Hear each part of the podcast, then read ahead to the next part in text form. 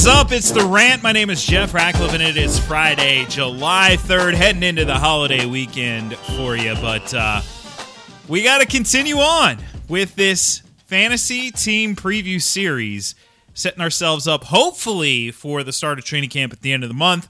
I am still very hopeful that's going to happen. But of course, we know if we've learned anything from the last three months, things can change very quickly. But I'm still pretty hopeful. So, anyway, today on the show, we are going to talk about the Dallas Cowboys and the Denver Broncos. Two very interesting offenses for slightly different reasons, but a lot of sexy guys on these offenses. A lot of fantasy relevant players for sure. So let's kick things off with the Dallas Cowboys. And I tell you what, Dak Prescott, over the first three years of his career, a low ceiling but high floor guy. You know, a better than you realize guy for fantasy purposes, but not a guy with a high ceiling. In fact, last year, I actually designated him in my safe and upside approach as a safe option. you know, and obviously I was wrong on that one, and that's one where I'm happy to be wrong because he showed a lot of upside. But it was really simple. I mean, when you look at his first three seasons, shows ability as a runner, sure, solid enough, so decent floor, but didn't really show a ceiling as a passer. I mean, 2018, 3,885 passing yards, 22 touchdowns, now just eight picks, so pretty solid across the board, ranked as the number 12 fantasy quarterback the year before that. He was the number eight fantasy quarterback. So not sexy heading into last year, but solid. And solid is good. Solid is very good. Well, Dak took a big step forward. The offense really seemed to click last year. And I think I should address the offense before I go any further. So, yes, the clapper, Jason Garrett, he's out. He's out, right? Mike McCarthy's in. But let's be clear about this just because Mike McCarthy is the head coach does not mean now that this offense is going to be a Mike McCarthy offense because the team actually retained, the organization retained offensive coordinator Kellen Moore. And I'm going to give a lot of the credit for the explosion this team had on the offensive side of the ball to Kellen Moore. There is continuity here. So if anybody out there is telling you, oh, well, you know, running backs don't do very well in Mike McCarthy offense, don't listen to them. Don't listen to them. There's a continuity here. You're going to see basically the same offense. And we know the team is prioritizing offense because they addressed it in the first round with CeeDee Lamb. And we'll talk about CD in a minute here. But as far as Dak is concerned, I don't see any indication for us to say that last year was a fluke. Now, he did fade a little bit down the stretch. Let's be clear about that. Week 13, he was number 11. Week 14, number 16. Week 15, number 18. Week 16, number 23 fantasy quarterback. And of course, he was the number one fantasy quarterback in week 17 when it didn't matter. But still, overall, especially the start to the season, he was so solid. Uh, and there's no indication, as far as I'm concerned, that that's going to change this year. 4,901 passing yards last year, 30 touchdown passes, and still got it done with his legs. Didn't do as much but still relatively close 277 rushing yards, three scores on the ground. So I think it's fair to rank Prescott inside the top five. I'm a little different than some folks out there. I think the the sexy guy every year there's a sexy quarterback. Last year Baker Mayfield was the sexy quarterback and it didn't work out. Sexy in terms of we think he has this high ceiling, but we're not quite sure, but we're going to rank him there anyway. And this year it's Kyler Murray. You're going to see Kyler Murray ranked three in a lot of places. I'm not saying I'm down on Kyler Murray by any means. I'm ranked at freaking six. Okay, that's that's high, but I'm just not going to be that high given that we have one season. And yes, he finishes the number seven fantasy quarterback, but he was also the number 14 on a per game basis. So I'm not going to be I'm not going to rank him over Deshaun Watson, who I've seen more out of. I'm not going to rank him over Dak, who I've seen more out of, and I'm not going to rank him frankly over Russell Wilson, who I've seen a whole heck of a lot more out of. Oh, I, right now, it's pretty close for me between Russell Wilson and Dak, and honestly, I find myself getting Russell Wilson significantly later than Dak. So for me, it's it's kind of like a no brainer. Dak has he's polarizing. There are some people who will draft him at his at his ADP as roughly the fourth quarterback off the board. There are other people who won't. You know, it, it really depends on your take. I, am buying in on him in that range. Uh, I probably won't get him too often though, because still that puts him as a six round pick. I think if you see Dak fall to the eighth, absolutely scoop him up.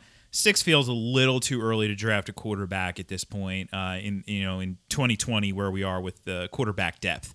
Anyway, let's move on to those receivers. So we have Amari Cooper, we have Michael Gallup in house. The team drafts CeeDee Lamb. It was almost like a pick they couldn't refuse on draft day. And this certainly complicates things because, hey, I know, I know if you're a draftnik, I know if you follow college football, that you know very well how good CeeDee Lamb is. But at the same time, he's stepping into a depth chart with an established number one in Amari Cooper. And, and love him or hate him, he is an established number one. And then a guy who took a massive step forward and who was pretty freaking good in college as well, just didn't have the, the pedigree of CeeDee Lamb in Michael Gallup. So the way that I view it is Lamb is going to be the number three, but Lamb is also going to take more targets off the, the the the table than what we saw with Randall Cobb. So Cooper's target share goes down a little bit. Gallup's slightly.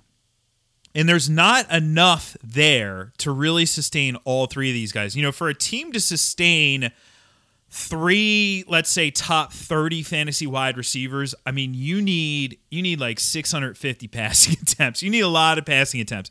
I have 547 right now for this team. I'm giving um, currently giving Andy Dalton basically a game's worth. I, I always do that with projections at this time of year because uh, it, it's foolish for anybody to project them, you know, to play exactly 16 full games. Anyway, um, there's not enough in terms of volume here for all three of these guys to be top 30 options, right? And I do actually have Gallup at 29. And then I have Amari Cooper uh, currently at 15. Now, I will tell you, Cooper's going ahead of that in drafts. Cooper is going ahead of that. You're going to see him typically going around wide receiver 12. That puts you at about the third, fourth turn, maybe late third. I feel like he's a little overvalued in that range. I mean, I'm not even a Amari Cooper hater. I know some people are still Amari Cooper haters from his time in Oakland, which I get it, but I just think he's a little too overvalued given the you know the projections that we're looking at here. He could still be a thousand yard receiver. He could still be a guy who scores six or seven touchdowns, but you're going to see a lot of CeeDee out there. And the other thing that my big fear with this team is we get a little hot hand, right? Like, so this week, you know, it could be a Cooper week, but next week is a Gallup week or it's a CeeDee week, and, and then that becomes pretty challenging. So just exercise some caution with Amari Cooper on your draft board. Same thing with Michael Gallup. And I wouldn't draft CeeDee Lamb too high. I like him in Dynasty more than I like him in redraft. In redraft right now, I would say I would say probably the third wideout I'm looking, and it's not a it's not a knock on him. I know some people will say like, "Oh, you're crazy." No, it's not a knock. It's just the reality of the situation that he's a number three. Ruggs could potentially be the number one receiver there. Maybe not the number one target because Waller, but he's in a much better spot, much a clearer path to target. So I'd rather take Ruggs in redraft, not in dynasty, in redraft. I'd actually kind of rather take Jeudy, and I'll talk about Jeudy in a minute as well in redraft. So, anyway, Blake Jarwin has a little bit of juice. I'm actually ranking him as the number 20 tight end. Could take a step forward this year. You know, there's no Jason Witten there for sure, so you don't worry about that. And yet, I still think he's going to be more of a three for 32 guy, more of a streamer, not a guy who I'm actually targeting in late rounds. And then as for Zeke, we know what Zeke is at this point he's pretty good and he's really really really consistent. I mean when you say highest ceiling at running back i mean think to yourself right now who has the highest ceiling? Christian mccaffrey right? Second highest ceiling? I mean is it Saquon? Is it Kamara? It's all it's it's debatable. But Zeke's not in that conversation. You know I say third. He's not in that conversation. However he he has a massive floor Okay, over the last three years, over the last three years, he's been a top 10 fantasy option in over half of his games. That's unbelievable. He's uh, uh, the floor is so high with this guy. The volume is there. Is he the best pure running back in the league? I I think that's debatable, and there are people out there who have that debate. But I don't really care about that debate for fantasy.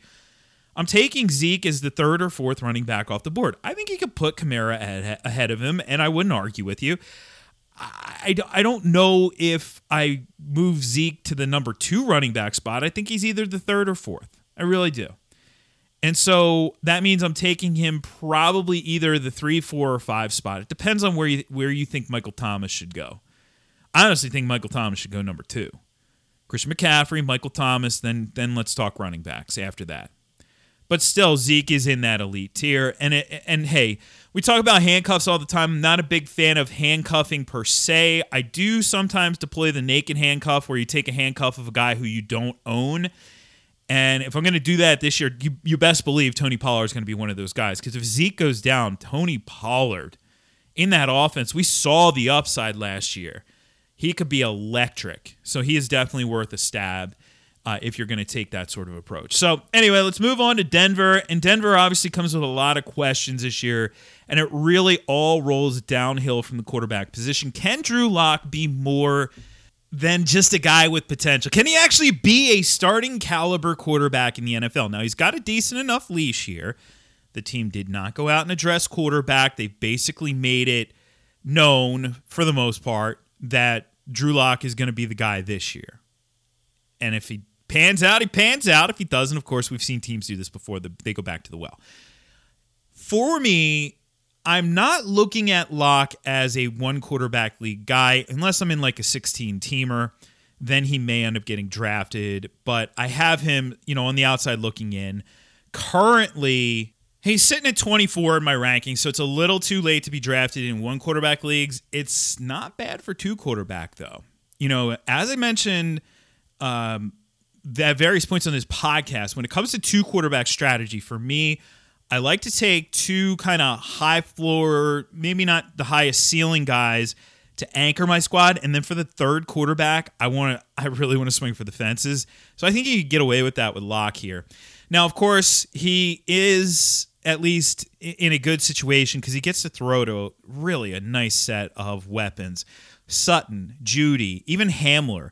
Noah Fant, Melvin Gordon, who's a he's a pretty darn good pass catching running back. I mean, you have a really nice situation here. So let's talk about these guys, and maybe I'll talk about Gordon first. Gordon comes over after last year, the debacle that was, and it wasn't even really a debacle when it was all said and done because once he got back on the field, he was pretty solid. It was just the will he play, when will he play saga that we went through in the build up to the draft season, it was it, it was annoying. Holdouts, I get why these guys are holding out. I'll never knock a, a, person for trying to get paid their worth. But for our purposes, it's annoying and it's frustrating, right? When we're playing this game. And that's exactly what we went through last year. And yet, you know, when you had Gordon, I mean, he did come through down the stretch. He had an eighth place fantasy finish in week 16. He scored eight rushing touchdowns last year in 12 games. So pretty solid. The problem and the difference between him and if you go back to listen to, or if you already have listened to when I previewed the Falcons, between him and and Todd Gurley is Gurley steps into a Falcons depth chart where nobody's there. Like he has no competition for touches. Gordon steps into a crowded house. I mean, sure, Devontae Booker is no longer there, but you have Phillip Lindsay and you have Royce Freeman already in house. So it's not a situation where Gordon is gonna you know be a guy who we say is like chalk to get hit 300 touches. In fact, right now I have him projected at 187 carries, 43 catches. With that sort of volume, it's really going to be hard to get close to RB1 production, right? I currently am ranking him uh, at 20, so I think that's a fair fair spot to view him number 20 running back. And and really fantasy drafters are are relatively aligned there. I mean, he's currently going as the 17th running back, so maybe a little bit more bullish than I am, but all those guys in that range are kind of tightly bunched, and there are a lot of guys who you kind of don't want to draft, right? Because it's like this is the Todd Gurley range, this is the Le'Veon Bell range, this is the James Conner range, right? Uh, it's a lot of guys, the David Johnson range. You don't necessarily want to draft them. You sort of pick your poison if you're going to draft a running back in that spot. I don't love it because Lindsay's going to be used, and they're going to use Freeman too. So, and by the way, if Gordon goes down, then giddy up for uh, Phil Lindsay. So that's where we are with those guys. Phil Lindsay, I currently have him ranked uh, outside of the top 30 for obvious reasons. Uh, he comes in at 38 for me. So it's about, I have a 10th round grade on him. I'm not really looking at running backs in that range. I don't see much value to, to owning Lindsay. He's actually going a little bit later in, in terms of ADP. He's going at 43, but you know, right in that range, this is the type of guys you're talking about. Jordan Howard, Tevin Coleman, on Johnson, Matt Breida. Are you feeling that confident in those guys? You know, I, I'd feel like I'd much rather just grab Alexander Mattison or round earlier if he's still on the board, like in round nine. I mean, granted, I say that here you know, in the beginning of July and maybe in the end of August, we're, we're saying something very different about Alexander Mattison. But anyway, uh, moving on to these wideouts. Courtland Sutton, for a brief moment in time, I had him ranked at 12. That was before the draft, though. But there was nobody on this roster. So it was like all the projected targets were going to to Sutton, and he was he was feasting.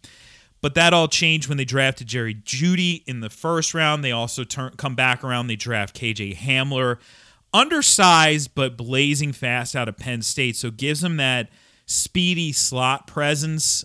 And and you have versatility with Jeudy, great route runner, and then you have this sort of true X receiver in Courtland Sutton. It's a nice combination of receivers. I really like what they've done from a personnel standpoint. From a fantasy standpoint, we can't we, can't view Courtland Sutton as a guy who's knocking on wide receiver one territory anymore. He projects at number 24. His ceilings is high. There's no doubt about it. So I'm actually a little bit more bullish than my projections. I have him ranked at 21. So 21, when you look at ADP for him, uh, you're probably not going to get him in that range. I keep seeing him go a little bit earlier than that. ADP currently has him at 18. 18 puts you in a fourth round. Uh, mid to late fourth round is essentially where you're looking at him. I think fifth round's more appropriate, but um, you know I'm not to totally knock taking him there. It's just like Keenan Allen's going after him. I'd rather take Keenan Allen, even though you know people aren't crazy about the situation. Keenan Allen super high floor. Bob Woods is going after him. I'd rather take Bob Woods. You know Tyler Lockett is going after him. That's pretty close. I'd probably rather take Tyler Lockett. And and so there's a couple guys there who are going after him who I would take ahead of him uh, right now. But that's about the range where we're looking at. Whereas Jeudy, like I said, you know, hey, people love rookies. Uh, they do. People always love rookies. I'm not going to go and take Jeudy though too early. I have him ranked at 50. That's an 11th round grade for me. I think it's fine to take a stab on him in the 11th round. I have no issue with that at all. But if you're looking at him like the ninth round, uh, he's technically going in that range right now. It's a little too early. You know, he's going basically in the same range as Mecole Hardman, who, by the way, yay, Mecole Hardman's in the ninth round ADP now. but going in that same range, uh, I, I think I'd rather go with Mecole Hardman. You know, um, number twos, but in a better offense. Uh, I'd go with that guy. Uh, as for Hamler, more of a dynasty guy. I'm excited to see what he does in year one, but I'm not looking at him uh, for fantasy purposes in redraft leagues. So let's talk about Noah Fant.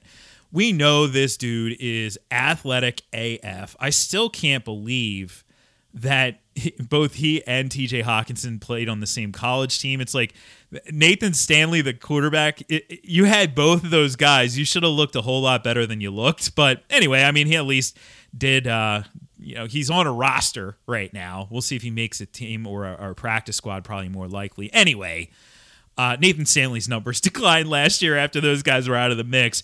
But Fant showed the ceiling last year. He had two weeks where he finishes the number two fantasy tight end in week nine and week 14. Massive ceiling, but the floor is still low. He's still a young tight end. I don't want to get too far out over my skis on him. So I'm viewing him outside of the top 12. You know, if you said, uh, would you rather take somebody like Hayden Hurst or Noah Fant? I'd probably lean slightly Hayden Hurst, but it's close. I have Hurst at 12. That's why I say Hurst. Uh, what about, you know, Mike Gesicki or Noah Fant? Again, really close. I'm to go with the guy who has an extra year under his belt, though, in Gesicki and, and, and fade Fant right now. What I do think happens with a lot of people with Noah Fant is they draft Noah Fant, they get frustrated, they drop him, they move on to another tight end. So he may end up being in the mix as a streamer option at, at some point during the season if it's a bit of a roller coaster. But I still love his upside, so don't get me wrong there. All right, so there you go. That is it right there. I hope you have a very happy 4th of July. Uh, yours truly might be tipping back a few adult beverages uh, tomorrow. So maybe you do the same. If not, enjoy whatever it is that you do. And of course, we will be back on Monday and another pod coming at you in this series. This one's going to be an interesting one. We're going to head to the NFC North. We'll do a little NFC North special with the Detroit Lions and the Green Bay Packers. So, Detroit uh, D'Andre Swift joining the mix with on Johnson in that backfield. Matty Stafford, really impressive before the injury last year. Of course, hey, Kenny Golladay, legit top 10 fantasy wideout, but let's not forget. Let's not forget about Marvin Jones. And I just mentioned TJ Hockenson, so what do we think about him? And then, of course, Green Bay, Aaron Jones in that backfield with why'd they draft AJ Dillon? Why didn't they draft a wide receiver? What does that do for Aaron Rodgers? What about Davante Adams? And is it Jace Sternberger time? Of course, we'll talk about that all on Monday's pod. In the meantime, you can do me a favor. Go review the show on iTunes. Honestly, if you're in your iTunes app, you could just scroll down, click the stars. Just click the stars, rate it, give me five stars. And if you like to review it, I'd take that as well. It, takes you literally two seconds to do. It's so easy and it really helps me out. I greatly appreciate that. You can follow me on social media at Jeff Ratcliffe on Twitter and Instagram and use that hashtag RatPack. That way I know you're a listener of the show. All right, I'll catch you on the flip side of the weekend for another edition of the pod. I'm Jeff Ratcliffe, and I'm out of here.